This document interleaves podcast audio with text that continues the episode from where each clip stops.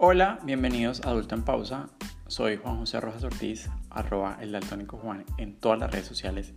Y en este episodio, con muchos días encerrados, llegó la hora de hablar de lo que pasa en estos días de cuarentena e aislamiento social.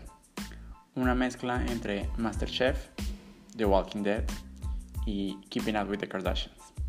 Antes de escuchar este podcast, por favor, lávense las manos.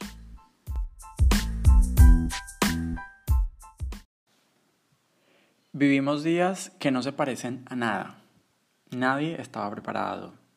Nadie ya había tenido que meterse en cuarentena por una pandemia mundial. Ni el mundo se había aislado así. Todos pensábamos, y todos de verdad pensábamos que esto iba a pasar mucho más rápido. Como este daltónico que les habla no es médico, ni científico, ni epidemiólogo, ni nada medianamente cercano, entonces no me voy a poner a hablar de algo de lo que tienen que hablar los expertos y los científicos, sino de lo que me ha pasado a mí, de lo que he podido entender y de cómo me he entendido yo estos días. Los primeros días de la cuarentena, como siempre, salieron los enfermos del toxic positivity, diciendo que todos teníamos que salir del aislamiento con algo aprendido, que si no salíamos así no era falta de tiempo, sino exceso de excusas pendejadas puras. Yo me leído tres libros, pero no porque quisiera aprovechar el tiempo, sino porque desde el 31 de diciembre me puse esa meta por cada mes del 2020 y no quería dejar de cumplirla y ya tenía los libros conmigo acá. Terminé dos módulos de un curso virtual en el que ya estaba inscrito y sí, me paro antes de las 6 de la mañana a hacer ejercicio en mi casa como lo hacía además antes de la cuarentena, haciendo algunos ejercicios antes de salir para el gimnasio. Coincido con que esto no es un concurso de productividad. Por estarnos reinventando en medio de esta situación, podemos tener terminar todos reventados y tampoco se trata de eso. A mí me ha funcionado bañarme todos los días, trabajar en un sitio diferente a mi cuarto, eh, algo así como predisponer el cuerpo, tener una hora para almorzar, terminar de trabajar en la medida de lo posible, en la medida de lo posible, a las 6 de la tarde, usando ropa de fin de semana, solo los fines de semana, parándome tarde de la cama los domingos, porque es domingo, y comiendo más o menos igual que antes. Las redes sociales ahora más que nunca están sirviendo para que muchos drenen su odio para que saquen sus inseguridades. Yo, por ejemplo, no voy evangelizando en el mundo. Yo no le quiero imponer a nadie mi rutina. Pero sí siento que ciertos comentarios van dirigidos a descalificar, solo a descalificar. Que si hacemos ejercicio, que somos superficiales. Que si subimos lo que cocinamos, que somos pretenciosos. Que si subimos cosas sobre el virus, que no somos médicos expertos. Amigo, si no te gusta, entonces, ¿por qué sigues a esa persona que te parece todo eso tan terrible? Claro, más de uno que ha, como que ha aplazado la paternidad o la maternidad está aprovechando estos días para regañar a todo el mundo vía DM respondiendo las historias. ¿Qué haces en la calle? Vas a contagiarte, vas a contagiar a todos en tu casa. Y lo cierto es que si hay gente que, hay, que sigue siendo irresponsable, que está fuera haciendo fiestas, quedando con sus amigos para beber, saliendo en grupo. Pero eso no es asunto mío.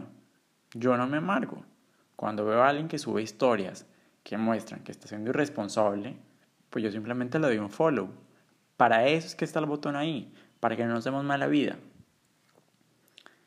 He de reconocer que yo estos días he sentido como una montaña rusa de emociones yo hace más de 10 años dejé de vivir en la que considero mi casa, pero entonces igual en estos días me ha cogido una nostalgia de no saber cuándo voy a poder abrazar a mi mamá, a la que no veo desde enero.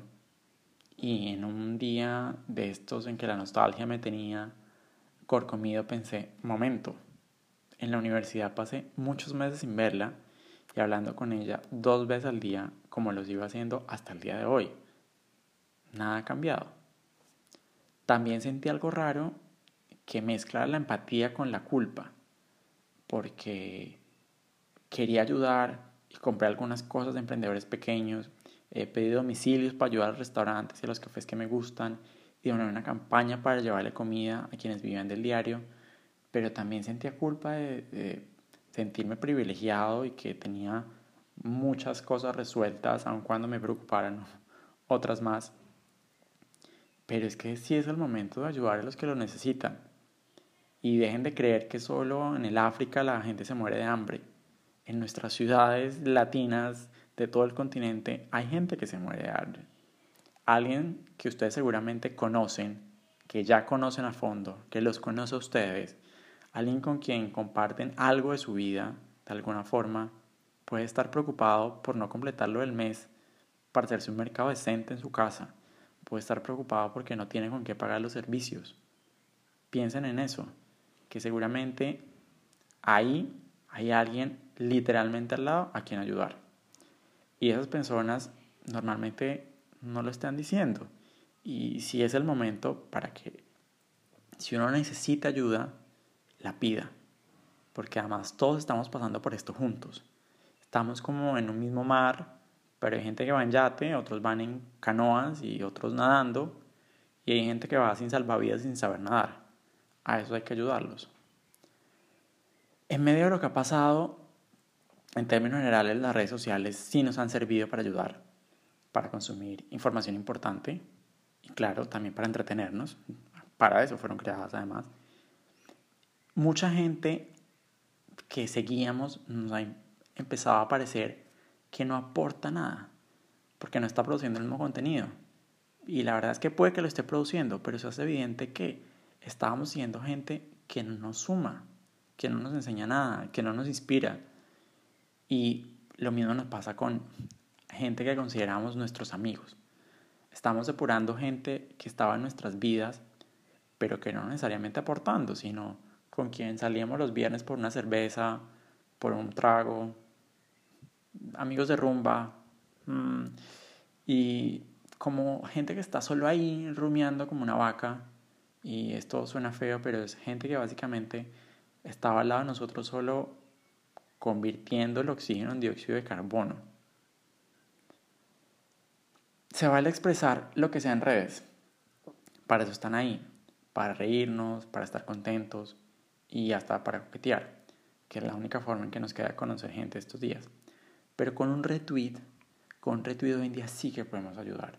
Podemos ayudar a conseguir nuevos clientes, podemos ayudar a conseguir un retrovilar, podemos ayudar. Qué importante y qué responsabilidad terminamos teniendo todos en esta sociedad que es tan consumista. En estos días uno también se da cuenta que uno no necesita tanto, porque incluso yo, que no me quedo en pantuflas ni en pijama, igual he rotado estos días con los blue jeans, con las mismas siete polos, con dos camisas. ¿De qué sirve en este momento tener miles de relojes y joyas si no, no se usan, nadie las ve? y hay cosas que son más importantes y más necesarias en este momento. Yo de la colonia ni me la estoy echando. Siento que es como un ahorro y que cuando salga acá, cada vez que me eche antibacterial me voy a echar colonia encima. No sé, de pronto me estoy mintiendo. Y hablando justamente de cosas que no necesitábamos, hay que hablar de las cosas que sí no se han dejado, las cosas que no se han cancelado los pájaros siguen cantando todos los días, las estrellas están ahí todos los días, el sol no está cancelado, el amor no está cancelado, leer no está cancelado, el cariño no está cancelado, la música no está cancelada, la imaginación no está cancelada, la bondad no está cancelada, la esperanza no está cancelada, las conversaciones no están canceladas. Qué chistoso, porque justamente hablando de conversaciones, por ejemplo, yo Zoom lo conozco tal vez desde el 2017 o 2016 y no hacía falta que llegara el fin del mundo para que pudiéramos vernos con amigos que no están cerca, para vernos una copilla, para reírnos un rato, para echar chisme gracias a la tecnología. Estábamos ahí hace mucho, pero preferimos estar solos, aunque tuviéramos mucha gente alrededor. Y la verdad es que estoy un poquito trascendental y he aprovechado estos días para meterme en el mundo de la poesía, entonces pues ya se darán cuenta. Me parece chistoso que después de tantos días empezamos a usar dinámicas sociales que podemos decir que son normales, o mejor que normales, dinámicas previas al confinamiento. Porque como ya podemos pasar de un webinar a un live, a una reunión, sin salir de un espacio, ya no hay que cambiarse, ya no tenemos la excusa del tráfico, entonces tenemos muchas invitaciones y nos terminamos cansando.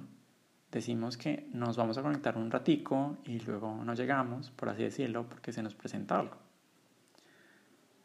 También he decir que estoy soltero y con un buen amigo que está pasando por lo mismo, nos hemos puesto a pensar mucho en este tema y no sabíamos qué es peor. ¿Quiénes la tenemos más difícil, por ejemplo? Los que estamos solteros hace un tiempo, eh, con alguien o sin alguien y estábamos coqueteando, o los que estamos solos hace mucho tiempo y estamos aceptando a todos los que nos agregan en Facebook estos días porque en medio de todo uno sigue pensando que la historia de amor puede ser contada como, imagínate que nos pusimos, nos conocimos en medio de la pandemia, en la cuarentena del coronavirus, Rafa me agregó a Facebook y no. En estos tiempos como que es más fácil prometer verse, ¿no? No sabemos cuándo va a pasar, así que como que no hay una fecha que tengamos que cumplir esa promesa. Y no juzgo, pero he visto a más de uno que apenas llevaba unos meses de relación y terminaron pasando estos más de 40 días encerrados a la fuerza, sin chance de irse un fin de semana a oxigenarse a un espacio propio o ir a ver a su familia. Sobre todo porque estoy convencido que en los primeros meses hay que mantener cierta mística, cierta privacidad que perpetúe, que alargue el romanticismo. Porque compartir el baño, compartir el baño mata la pasión. Llegar al punto en que el otro orina sin cerrar la puerta, mata la inocencia. Y claro, están los que llevan mucho tiempo o poco tiempo y quedaron separados a la fuerza. Quizás muchas de esas parejas llevaban una relación a distancia de mucho tiempo, eh, pero otra vez, las circunstancias, esta incertidumbre, este sancocho de sentimientos nos hace que estemos mucho más sensibles, que añoremos mucho más y que extrañemos mucho más al que no está. En conclusión, esto es algo que nos golpea a todos, que nos toca hacerle frente a todos. Y algunos en medio de esto la tienen más difícil. Pero cualquier problema cuenta. No juzguemos a alguien que por ser privilegiado y tener todo resuelto, todo lo que consideramos que hay que tener resuelto en teoría, igual llegue a deprimirse estos días. Yo llevo años diciendo que disfruto la soledad y creo, creo que todavía me puedo mantener en eso. Pero aún así me he cuestionado si lo que disfruto es tener tiempo a solas, un poquito más de tiempo a solas que el resto de las personas, pero que frente a la soledad absoluta prefiero juntarme incluso con la gente que me desespera por gritar, que me desespera por abrazarme sin confianza o que me desespera cuando me pregunta que ya busqué el pelito en la Biblia. Es un momento para consumir contenido inteligente. Cuidado con ponerse a leer libros largos y oscuros. Cuidado con las películas donde mueren niños o perros. Con decirles que si no van a recomendarle a alguien algo que les suba el ánimo, algo que inspire, pues mejor no lo hagan. En estos tiempos termina siendo hasta mejor que uno le recomienden una película porno. Yo normalmente, como ustedes saben, los que saben, no creo en decretar pendejadas. No creo en el amor de la vida, no creo en el final feliz para siempre. Pero en la cuarentena se vale creer en lo que a uno le sirva para hacerle frente a tantos días que se parecen al anterior y tantos días que se parecen a un domingo que no termina.